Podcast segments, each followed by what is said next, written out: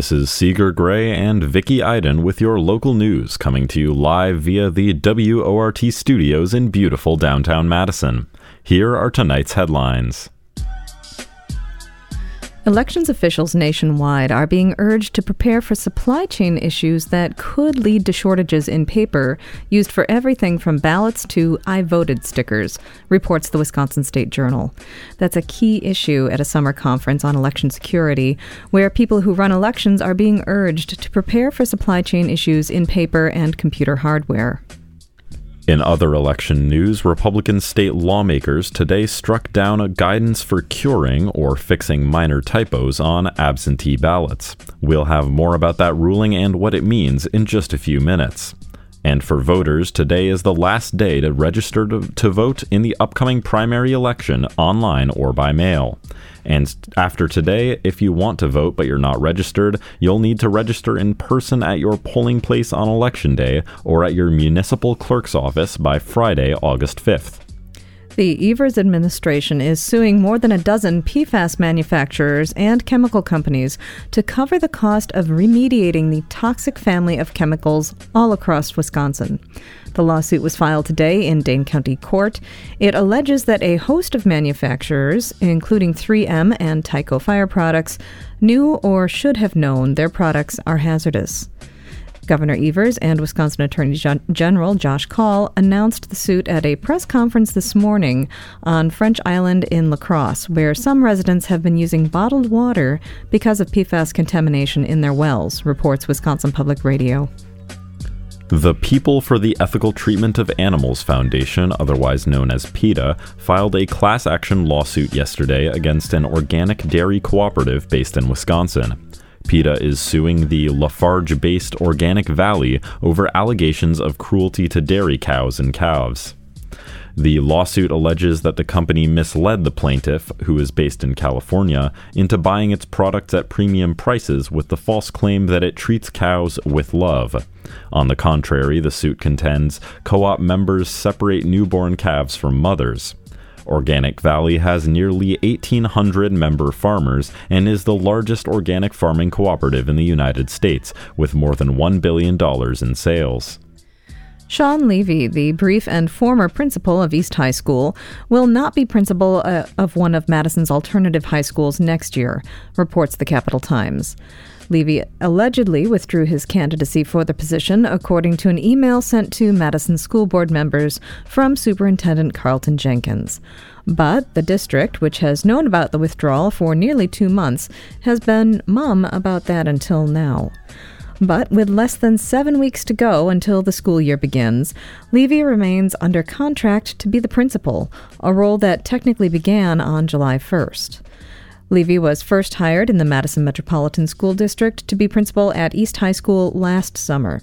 He was removed from that position last fall and transferred to an administrative position after pushback from students over his comments about sexual assault and his handling of a high profile assault case. And now, on to today's top stories.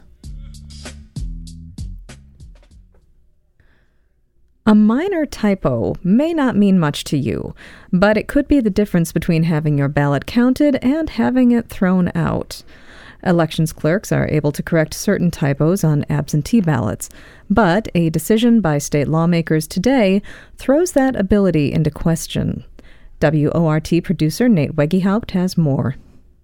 A Republican controlled legislative rules committee suspended a rule today that authorized local election clerks to fix information on absentee ballots.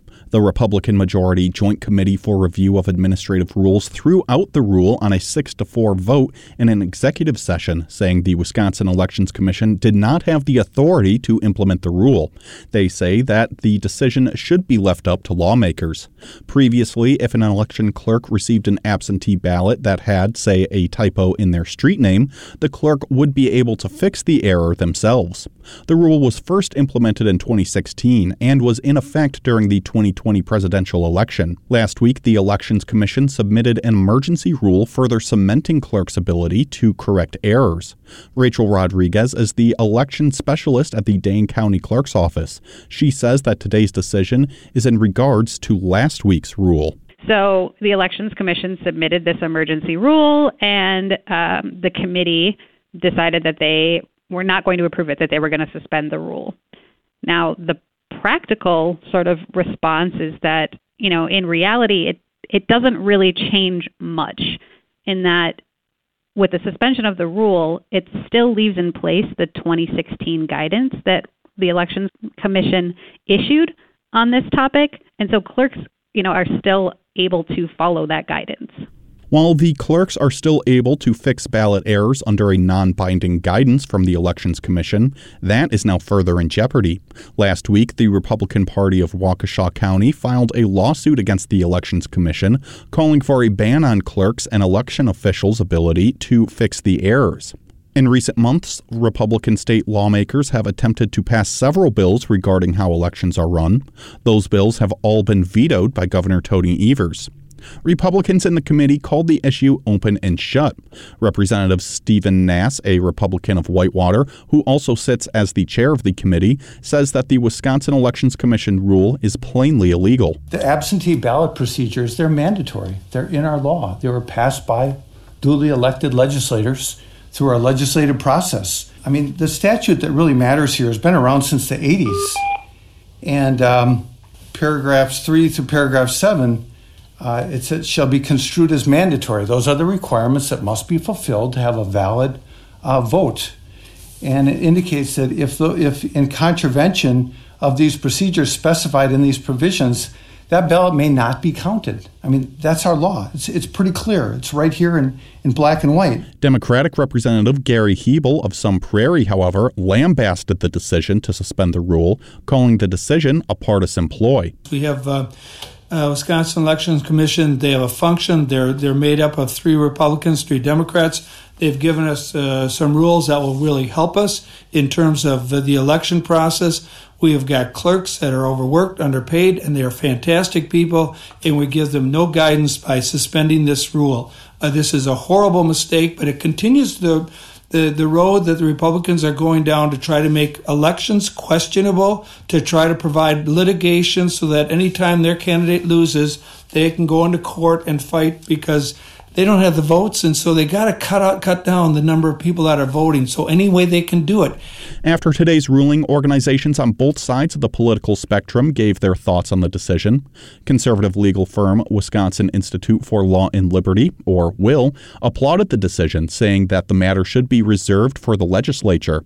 Meanwhile, the Survival Coalition of Wisconsin, an organization advocating for people with disabilities, say that the ruling will negatively impact people who are disabled. Last year, the nonpartisan Legislative Audit Bureau reviewed almost 15,000 absentee ballots in Wisconsin and found that only 7%, or 1,022, of all of the absentee ballots were missing parts of a voting witness's address. Of that 7%, clerks had corrected the information on 66 ballots. Reporting for WORT News, I'm Nate Wegehaupt. A low income apartment complex is set to be constructed on Madison's east side. This comes after the city's Common Council approved the plan at their meeting last night. WORT reporter Reed Kamai has more. Last night, the Madison Common Council approved the zoning for a new low income housing complex on East Washington Avenue. The project will see 245 apartment units built for families with an income between 30% and 80% of the area median income. The Wisconsin Housing Preservation Corps, or WHPC, is commissioning the project. They specialize in low income housing and own over 8,500 such units throughout Wisconsin. Mike Slavish, the chief operating officer of WHPC, says that the need for affordable housing in Wisconsin is what fueled this endeavor. Only a third of people in our state that qualify for affordable housing can actually find it.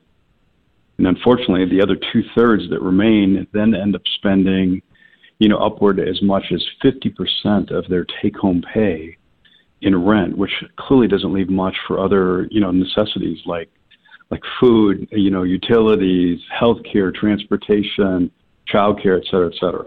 So it's it's a crisis that we have in our state, um, no different across the U.S. Alder Eric Paulson is a member of the city's plan commission, to which the proposal was first presented. He also laid out the challenges of finding affordable housing. You know, we need to see more of that. Um, Uh, so whatever whatever we can do, we try, trying to shake every tree we can to uh, to be able to to uh, bring more affordable housing uh, and be able to help uh, fund some of that. Um, but yeah, it's a it's it's a challenge. I mean, it's really hard. It's really rough renting out there uh, today. The prices are really high. This project will require the demolition of a now vacant Bimbo Bakery location, which closed down in 2019. Megan Walela, the development project manager for WHPC, presented the proposal at the Common Council meeting. She pointed out that the property is located at one of the stops of the future bus rapid transit system. So this site is located along the BRT Red Line and will help promote the city's sustainability goals. So residents of this development would be able to board the BRT at the right Fair Oaks stop. Colin Punt, a planner in the City of Madison's Planning Division, says that it is critical for low income housing to be within walking distance of public transit and other key locations, as will be the case with the new development. Uh, we're we're really looking at affordable housing in places where people can access all the things that they need to live uh, a, a you know a successful life, um, and not kind of shuttling the affordable housing to out of the way locations where you know it very well may be cheaper uh, to build it, but it's it's somewhere that you can't get to jobs, you can't get to school, you can't get to get groceries. It takes forever to get anywhere. While the idea drew overwhelming praise from alders and public commenters alike at the Common Council meeting, concerns have been raised about the complex's proximity to the Dane County Regional Airport, especially with the F-35 jets forthcoming. But as Mike Slavish says, WHPC took this into account. And I believe how we addressed those concerns is that we committed to providing additional sound attenuation measures within the building to address that. Uh, you know, things such as um, thicker glass in your windows and your exterior doors, additional drywalling, spray foam insulation, which is a tighter type of insulation than your typical batt insulation, more brick massing on the building to, you know, mitigate any vibration that might occur. Slavish says that projects like this reflect the growing population in Madison. Just that we're really, really excited about uh, the opportunity to provide, you know, more much-needed housing, you know, in Madison. Again, Madison, a community that is is growing considerably, as we all know, and um, you know, with that growth comes the need for for more affordable and workforce housing for those that you know are, in many cases, gainfully employed here in our community. The demolition of the current building is expected to take place in the first quarter of 2023. Construction is projected to last between 15 and 18 months. Reporting for WORT News, I'm Reed Kamai.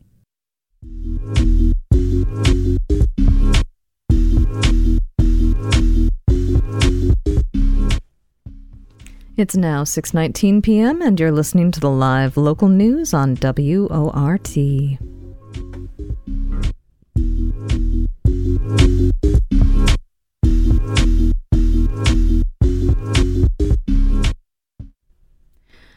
A new Marquette Law School poll was released today, which surveyed national attitudes towards the U.S. Supreme Court in the wake of Dobbs. Earlier today, WORT producer Nate Wegehaupt spoke with Charles Franklin, director of the Marquette Law School poll, about what they found. So, Charles, new poll came out just here today, and it's a national poll, not just for Wisconsin. So, just broadly, what did you ask people about for this poll and why? Well, we're obviously really interested in reaction to the Supreme Court's decision to overturn Roe versus Wade, uh, the 1973 abortion decision. So, in our release today, we're looking at views on that decision and views of the court and how that's changed over the last few years. And uh, then tomorrow, we'll be looking at the political effects looking ahead to the November elections. But today, we're focusing on the Supreme Court and opinions of it and of its decisions this summer. And they certainly did make uh, quite a few decisions this summer, and we'll get into some of the individual topics in a bit here. But just starting off broadly, what what did people think about the U.S. Supreme Court? Uh, what did you find? And going sort of from there, what sort of discrepancies were there between people who describe themselves as Democrats versus Republicans? We've seen a dramatic fall off in approval of the court over the last year, but especially over the last uh, few months since March, uh, since the court's initial draft decision on the abortion case came out, and then, of course, since uh, late June when the final decision came down. In July, in this current poll, only 38% approve of the job the court's doing, 61% disapprove. But two months earlier, in May, 44% approved, and in March, 54% approved. So we've seen a really sharp fall off in these last few months as the abortion decision was coming forward. But I think it's also worthwhile pointing to July a year ago, in July of 2021, when fully 60% approved of the job the court's doing. And so we've seen a 22 point drop over the course of a year, and that's very closely tied to the abortion decision. Of those who favor overturning Roe in this July poll, 83% approve of the job the court's doing. But of those opposed to that decision, just 11% approve of the court. And that's a gigantic increase in the difference in views of the court just in the last few months. Again, of those opposed to overturning Roe, fully 45% approved of the court in March. So that's been a drop of over 34 points among those that don't like the Roe decision. And finally, in partisan terms, a year ago, there were no partisan differences in view of the court. 59% of Democrats approved, 57% of Republicans, and 61% of independents. Now, a year later, that 67% approval for Republicans, just 39% for independents, and all the way down to just 15% of Democrats that approve of the court. So we've gone from no party polarization a year ago to party polarization that looks almost as strong as the party differences in views of the president. And now, like you said, this is the sort of main crux of this poll that was released today is the uh, overturning of Roe decision there. So, sort of going through your questions there, what did you find? What did what do people think about that? Well, people largely do oppose the decision. That's the the sort of first takeaway. Thirty six percent favor the decision to overturn. Sixty four percent are opposed. That hasn't changed very much, though those in favor did tick up five points from May, and those opposed went down five points. Uh, that's not much um, change overall, but it is a little bit of a shift in that direction. Um, we also found that on uh, no surprise, big partisan differences in opinion about overturning Roe uh, that follow Republican support, Democratic opposition, and independents more opposed to the decision than in favor of it.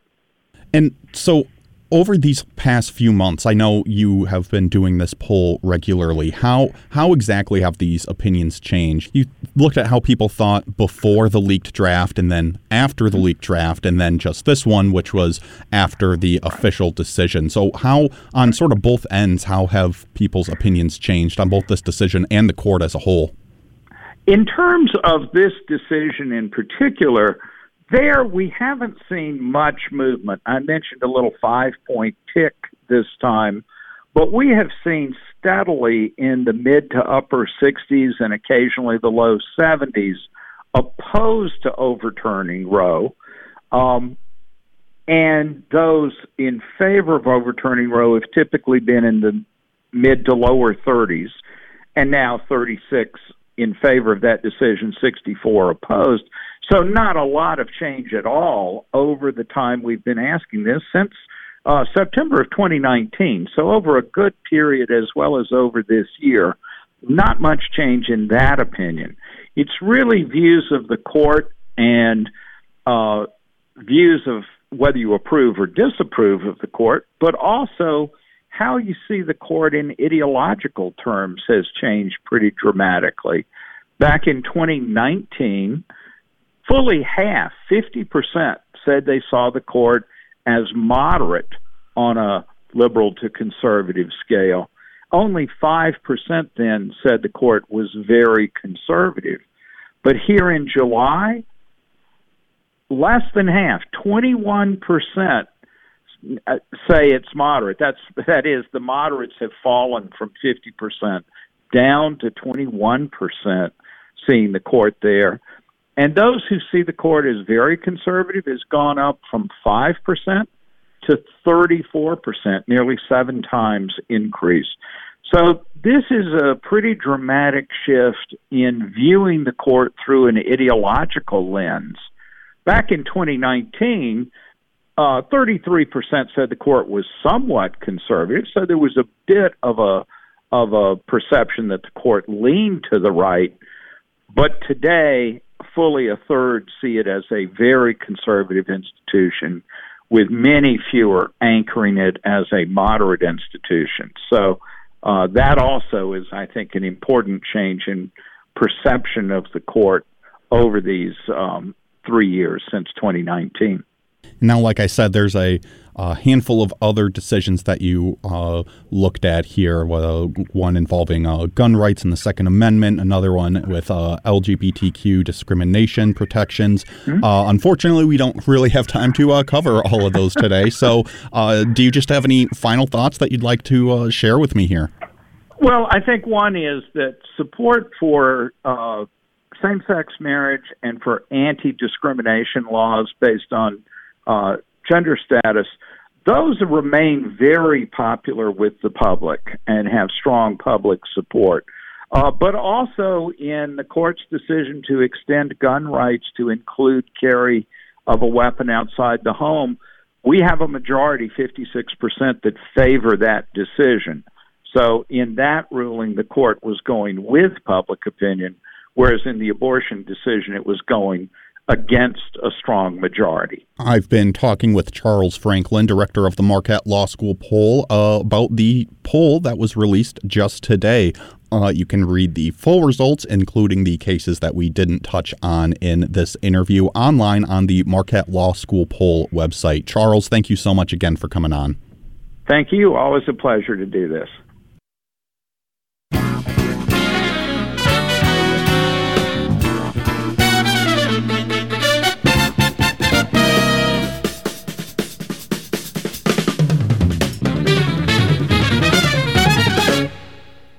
The time is now 6:32 and you're listening to the local news on WORT. I'm your host Seeger Gray here with my co-host Vicky Iden. Thanks for joining us. A billion dollar industry in the United States alone, miniature golf isn't so mini anymore. Still, it is often overlooked in favor of its more professional predecessor. On this week's Parks and Landmarks, contributor Sean Bull takes to the carpeted green to get a closer look at golf's under- underappreciated little brother. You're listening to Parks and Landmarks, an exploration of the underrated outdoors. I'm Sean Bull. If I asked you to name the most culturally dominant sport in America, which one would you pick? We spend tens of billions annually on Super Bowl parties Baseball's most popular nickname is America's pastime, but I think a sneaky contender for number one might be golf. I don't mean that they have the most famous pro athletes or the most watched events on television.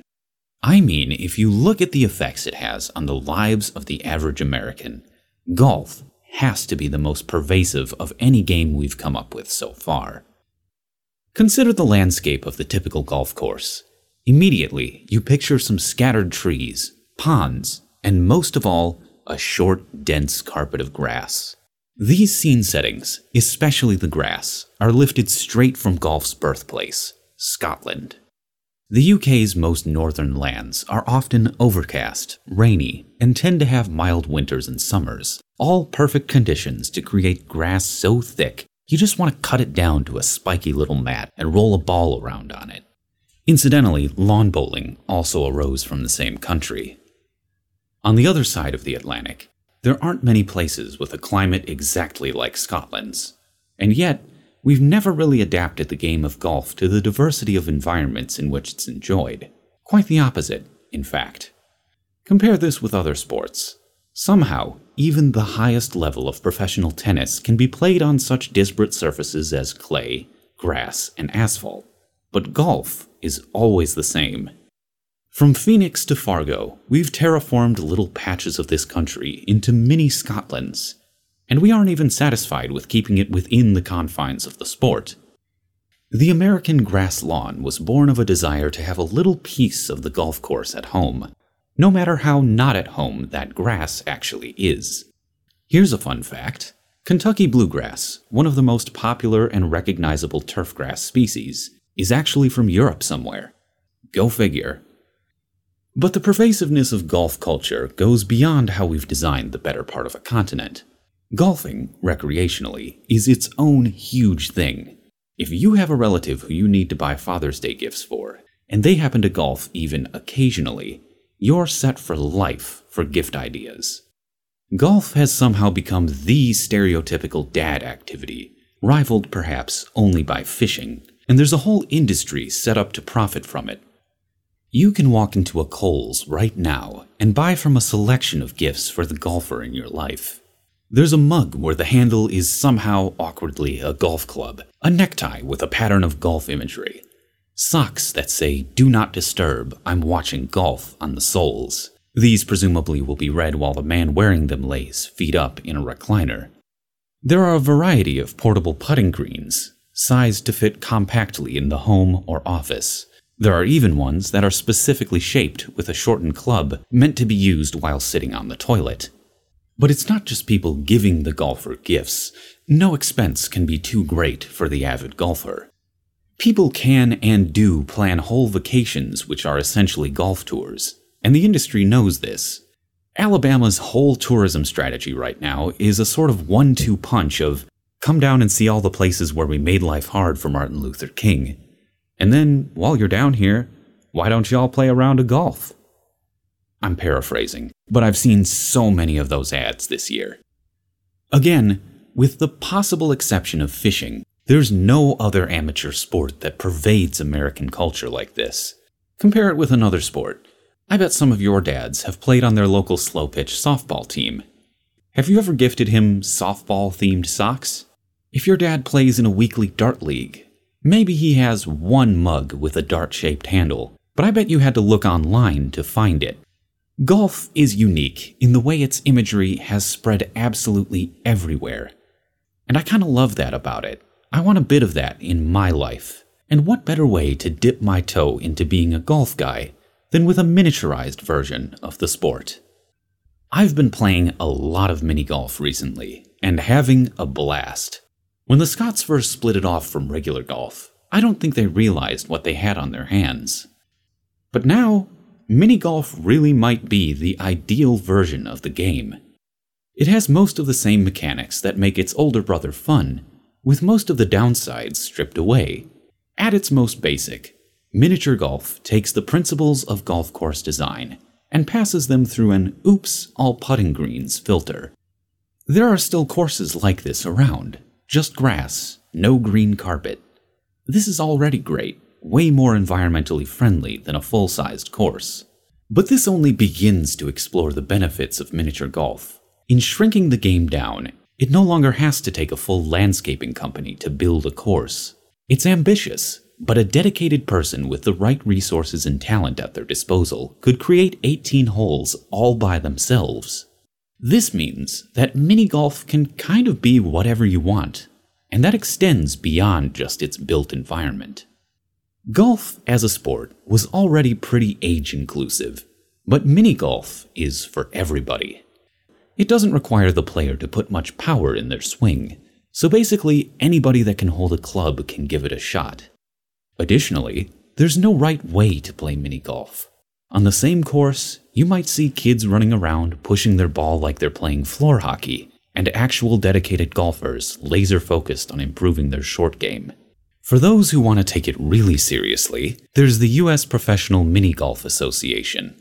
Every year, professional mini golfers play in their own version of the Masters Tournament and US Open. There are thousands of dollars on the line, and these people play like it. An average winning 18 hole round comes in with a score around 27 to 30, which is a crazy number of holes in one. We actually have three USPMGA member courses in Wisconsin, one of which is Madison's own Vitense Golfland, but you're unlikely to see a pro tournament grace our city anytime soon. The Mini Golf Masters is in October, and the US Open is in May. Those are actually some of Wisconsin's better weather months, but when you've got the option to host tournaments in Appalachian Tennessee or coastal South Carolina instead, well, I can see how we'd get consistently passed up. But you don't need to get on a plane to play the best mini golf this country has to offer. In no particular order, here are a few mini golf courses you can work into a weekend trip. At six hours away from Madison, Big Stone Mini Golf stretches this list a bit, but if you're in the area, it's worth a trip. The course is located in the wooded countryside west of Minneapolis, and its big feature is the sculptures. These aren't your normal mini golf giraffes and windmills. The sculptures are massive creations of iron, stone, and concrete. My favorite hole takes place entirely under the hull of a flipped fishing boat, and at the end of the course, you shoot into a ball sized lazy river.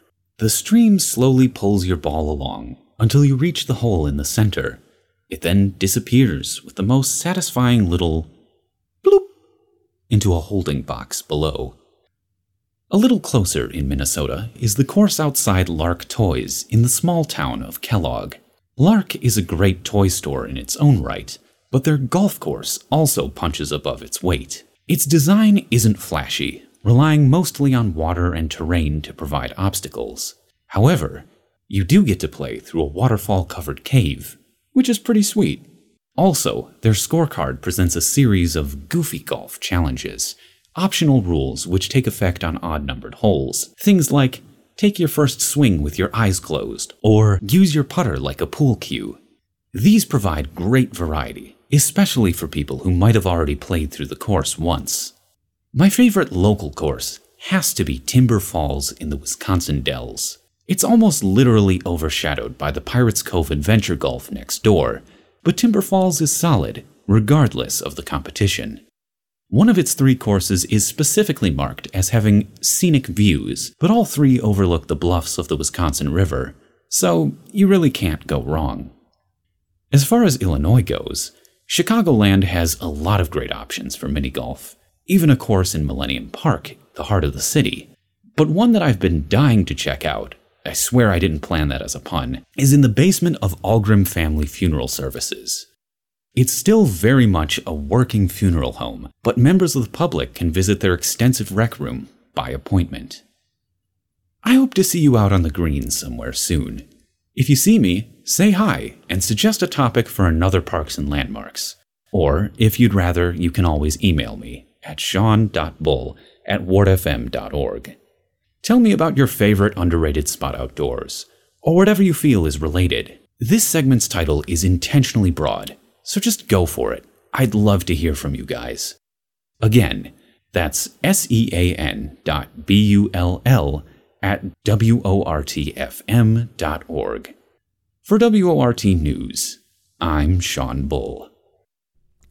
Yesterday, the City of Madison announced that they are expanding the city's CARES program, an alternative emergency response team that sends crisis workers to mental health calls instead of police. Last fall, WORT's Jonah Chester went for a ride along to learn more about the program. The award winning story was recorded on October 19th of last year and no longer just responds to the downtown area and has responded to over 600 calls since launching in September 2021.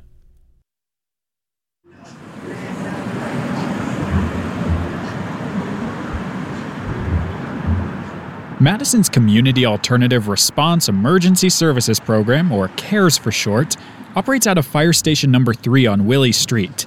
They're dispatched in two person squads, one paramedic and one mental health counselor, to certain non-violent 911 calls downtown. The goal of the program, which is tentatively going to expand citywide in the coming years, is to replace police officers as the default first responders in nonviolent mental health emergencies. The four person CARES team works out of a shared office space at the front of the station. They work in relative silence, which is occasionally punctuated by announcements from the overhead speaker. Charles, up number three, chow, chow, chow, chow.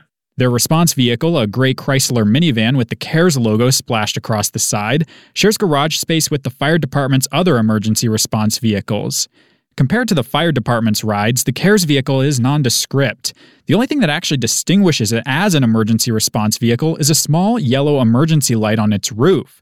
That, according to Assistant Fire Chief Chase Stedman, was added after the CARES van got ticketed by parking enforcement. And, and this is just kind of our first iteration. The, the city happened to own this van already, and then we put some, um, you can see we put some CARES markings on it. The reason that we went with a kind of a non emergency vehicle was because this was feedback that we got from the community and from other programs. Um, we were told that, you know, having um, something like a police car or something that looked more authoritative, even a fire department vehicle, might be a little bit intimidating. Stedman admits that there are some drawbacks to the minivan. The light on its roof is used when it's parked and responding to a call. The vehicle doesn't give off a siren or alert drivers like a standard emergency response vehicle. That also means that folks aren't required to pull over for the CARES van. That can be a problem when navigating through Madison's difficult traffic, and Stedman says it's part of the reason the program is currently limited to areas that the team can reach quickly. Um, we're able to carry medical equipment in the van for our paramedics to use. Um, and you know we've got a nice big bench seat for the patients to sit in. Um, our providers can sit here. Um, you know, you know it's it's not an ideal situation as far as you know in the middle of winter um, being able to sit in this van and provide kind of counseling or intervention services. But this is this is the best we can do right now, and it's working fine so far. The current iteration of CARES is a pilot for a larger citywide program that is tentatively set to roll out in the coming years. City leaders set aside about $600,000 to fund the program through 2021 and are weighing another $600,000 in funding for 2022. Stedman says that the team has received nearly 50 calls since they launched on September 1st. According to estimates from the city, pre 2020, Dane County's 911 center received about 7,000 mental health related calls per year. So we've gone on a total of 49 calls up to this point. Um, we started a little slow, which was understandable. The 911 center was really being cautious about, um, you know, making sure that the calls they were sending the team on were safe calls. Um, but slowly over time, we've been averaging um, in the past few weeks about three calls a day. Um, so for an eight-hour shift, you know, they spend a little over an hour on each one of these calls typically. So um, you know, they're they're busy, but we expect to obviously, you know, have the call volumes increase as the 911 center gets a better understanding of the types of calls to send the team to, and also, of course, as we expand out beyond just the police central district. Paco Bonin, one of two paramedics on the CARES team, says that the ability to take their time with folks experiencing a mental health crisis is crucial and a departure from how first responders typically handle emergencies. But uh, traditionally, an ambulance, um, especially in a busy area like the city of Madison, our paramedics they have expediency in, in, in, the forefront of their response, you know, so they will try to solve or provide that care and transport and then go back in service as expedient as possible so they can be available for the next call. And got, you know, they're super busy.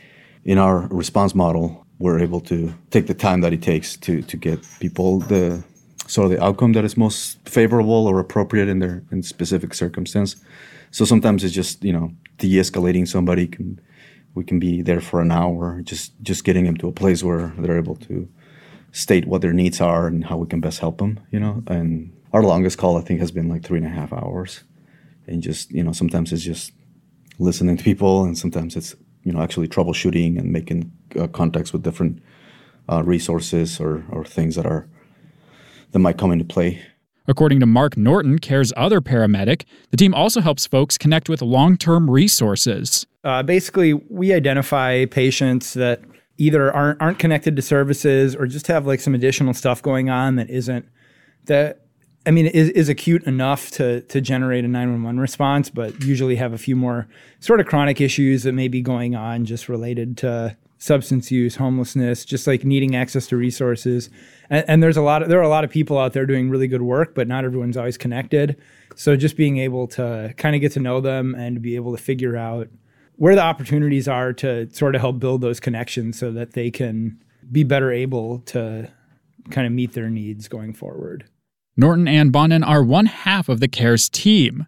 Its other two members are mental health counselors from Journey Mental Health, which has partnered with the city for the program. When called, they're dispatched in two person teams, one paramedic partnered with one mental health counselor. Grace Falk, one of the CARE's mental health counselors, says establishing rapport and trust with folks experiencing a mental health emergency begins with two intentions compassion and dignity.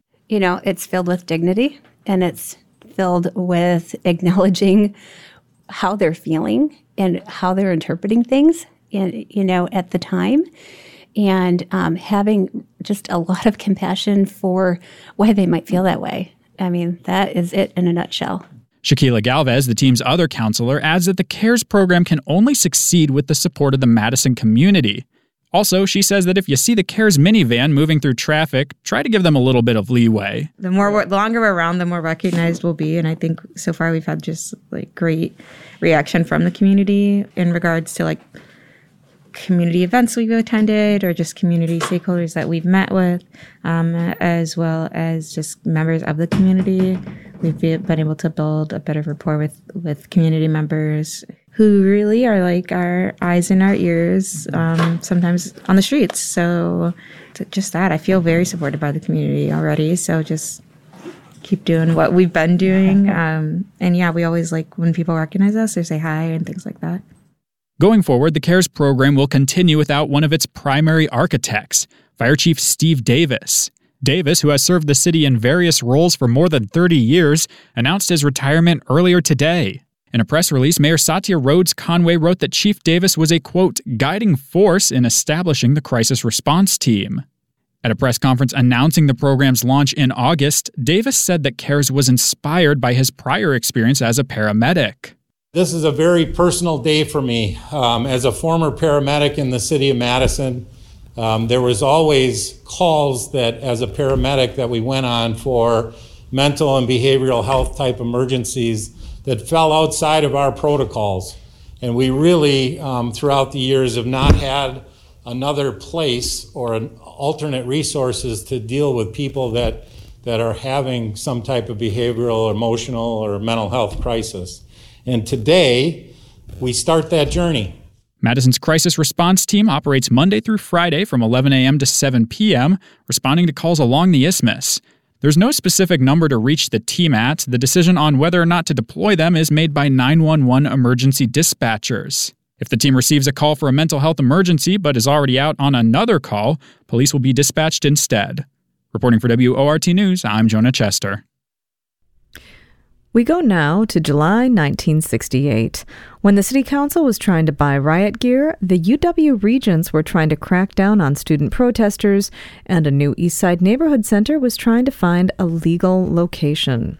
Stu Levitan has the trying news from 54 years ago this month on tonight's Madison in the 60s. All these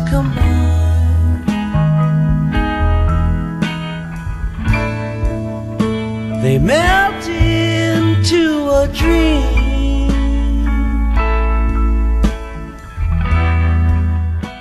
Madison in the 60s, July 1968. The Madison Parks Commission was really only looking out for the animals in the Henry Vilas Zoo when it told the Lions Club it had to move its Fourth of July fireworks out of Vilas Park but it may have been doing a favor for the club and the entire city as well, as Warner Park proves a perfect spot for the patriotic pyrotechnics. With its easier access and more plentiful parking, the North Side site draws about 70,000 to the 45 minute display. Activists follow with literature. Members of the Committee to End the War in Vietnam urging self determination for the Vietnamese, and a group supporting New York Governor Nelson Rockefeller for president. A week later, the Rockefeller campaign comes to the UW campus in the person of New York Mayor John Lindsay, who draws a near record crowd of 6,000 to the Union Terrace for a Friday afternoon campaign speech. It's the largest outdoor speech on campus since 8,000 gathered to hear Indian Prime Minister Jawaharlal Nehru in 1949. The charismatic young Republican suffers no pickets or disruptions, is applauded for his attacks on the war and President Johnson, and is booed only for his references to Rockefeller. Lindsay also meets briefly with law professor Nathan Feinsinger, who settled New York's crippling transit strike in 1966. On July 11th, the Council approves an $8,300 appropriation for the police department to buy 62 ride helmets, 48 nightsticks, and 150 gas masks. Or does it? As newly elected 8th Ward Alderman Paul Soglin notes the next day, there were only 18 members on the floor at the time of the voice vote. Since he and fellow first termer Alder Alicia Ashman were both recorded as voting no, the measure could not have gotten the 17 votes required under council rules. Among the dozens of anti Dow protesters sent to the emergency room by baton wielding police in the Commerce Building on campus last October, Soglin says police shouldn't have additional riot equipment, quote, because they don't know how to use it and don't need it. And Soglin, currently a history graduate student, objects strongly to the resolution's preamble, which warns about, quote, increased activities by certain groups, making it imperative that the department be prepared to meet any situation that may arise. As far as I'm concerned, Soglin says, the motion was not passed. But as far as City Attorney Edwin Conrad is concerned, it was. Being recorded as voting no on a voice vote is not the same, he says, as voting no in a roll call. On Conrad's advice, Mayor Otto Festge signs the resolution appropriating the funds. The Madison Professional Policemen's Association writes to Ashman that it is, quote, shocked and dismayed by her vote, coming at a time when, quote, assaults on police are at an all time high and the public is more and more condemning violence and supporting its police. Association Vice President Roth Watson says the group didn't write a similar letter to Soglin because it, quote, recognized that Alderman Soglin's constituents are not necessarily concerned with the safety of police officers. On July 22nd, Soglin, Ashman, WIBA radio host George Papa Hambone Vukelich, and Professor and Mrs. Francis Hole file a taxpayer's lawsuit seeking to block the purchase as an unauthorized expenditure. The domestic arms race has to stop somewhere, Alder Ashman says. Why not stop it here? Circuit Judge Norris Maloney thinks the legal question is close enough that he issues a temporary restraining order on July 24th, stopping the city from going through with the purchase. The next day, Police Chief Wilbur Emery unloads his frustrations at a special meeting of the Equal Opportunities Commission. If everyone would shut up and forget about it, everything would be fine, he says, revealing that he, quote, would have preferred to keep the whole thing secret but had to go to the council for the money. Rather than litigate, the council simply relegislates, bringing the matter back for another vote on August 8th. At about the same time that the Republican convention in Miami Beach is nominating Richard Nixon for president, the council ignores a satirical skit by the Wisconsin Draft Resistance Union and approves the riot gear 17 to 3. Ashman tries to attach a strict gun control measure, quote, for the further protection of officers, but is unsuccessful. On July 19th, the UW Regents adopt tough rules subjecting students to discipline up to and including expulsion for, quote, intentional conduct that seriously impairs university run or university authorized activities. By such acts as blocking building entrances or interrupting classes, speeches, or programs by heckling or, quote, derisive laughter, or other means. The code permits the immediate suspension of a student pending a hearing if it appears the misconduct will be repeated. A student who is expelled has to wait a full year before applying for readmission. Regent Walter Renk's motion to bar students who are expelled from ever applying for readmission loses 9 to 1. And when a group of residents in the Williamson Marquette area voted to establish a community center within the Madison neighborhood centers, they hoped to set up shop in the former Assembly of God Church at 1103 Jenifer Street. But at only 40 feet from the nearest residence, the building is 10 feet too close under the zoning code. The issue splits the neighborhood until the Zoning Board of Appeals settles the matter this month by rejecting the center's request for a variance 4 to 1. MNC Director Chester Zmudzinski says the grounds of the Marquette School are a possible alternative. The site snafu is an unexpected sudden setback for the Plan Center's newly appointed first director, Reverend David G. DeVore. A graduate of the University of the South and Wisconsin's Nashotah House Seminary, the 27 year old has just completed a year as a curate at Grace Episcopal Church, where he was ordained. He has also been a chaplain for the Dane County Probation Department, following clinical training in New York City's Lower East Side and Chicago's West Side at the Wisconsin School for Boys, with the Illinois prison system, and on a South Dakota Indian reservation. The Plan Center, the fourth under the auspices of the community chest funded Madison Neighborhood Centers, will offer the usual range of MNC activities daycare for children of working mothers, hobbies, tutoring, games, dancing, sports, music, and group discussions. And that's this week's Madison in the 60s. For your award winning, listener sponsored WRT News team, I'm Stu Levitan. And that does it for our show. Thanks for listening to WORT's live local news at 6. Your headline writer was David Ahrens. Your reporters were Reed Kamai with Tegan Carter on special assignment. Special thanks to feature contributors Sean Bull, Jonah Chester, and Stu Levitan. Chuck Kademan engineered tonight's broadcast, Nate Wegehaupt produced this newscast, and Shali Pittman is the news director at WORT. I'm your host, Seeger Gray. And I'm your host, Vicki Iden. Stay up to date with the WORT Local News Podcast. Subscribe on iTunes Podcasts, Spotify, and wherever else you get your podcasts. Up next is Query, followed by This Way Out. Good night.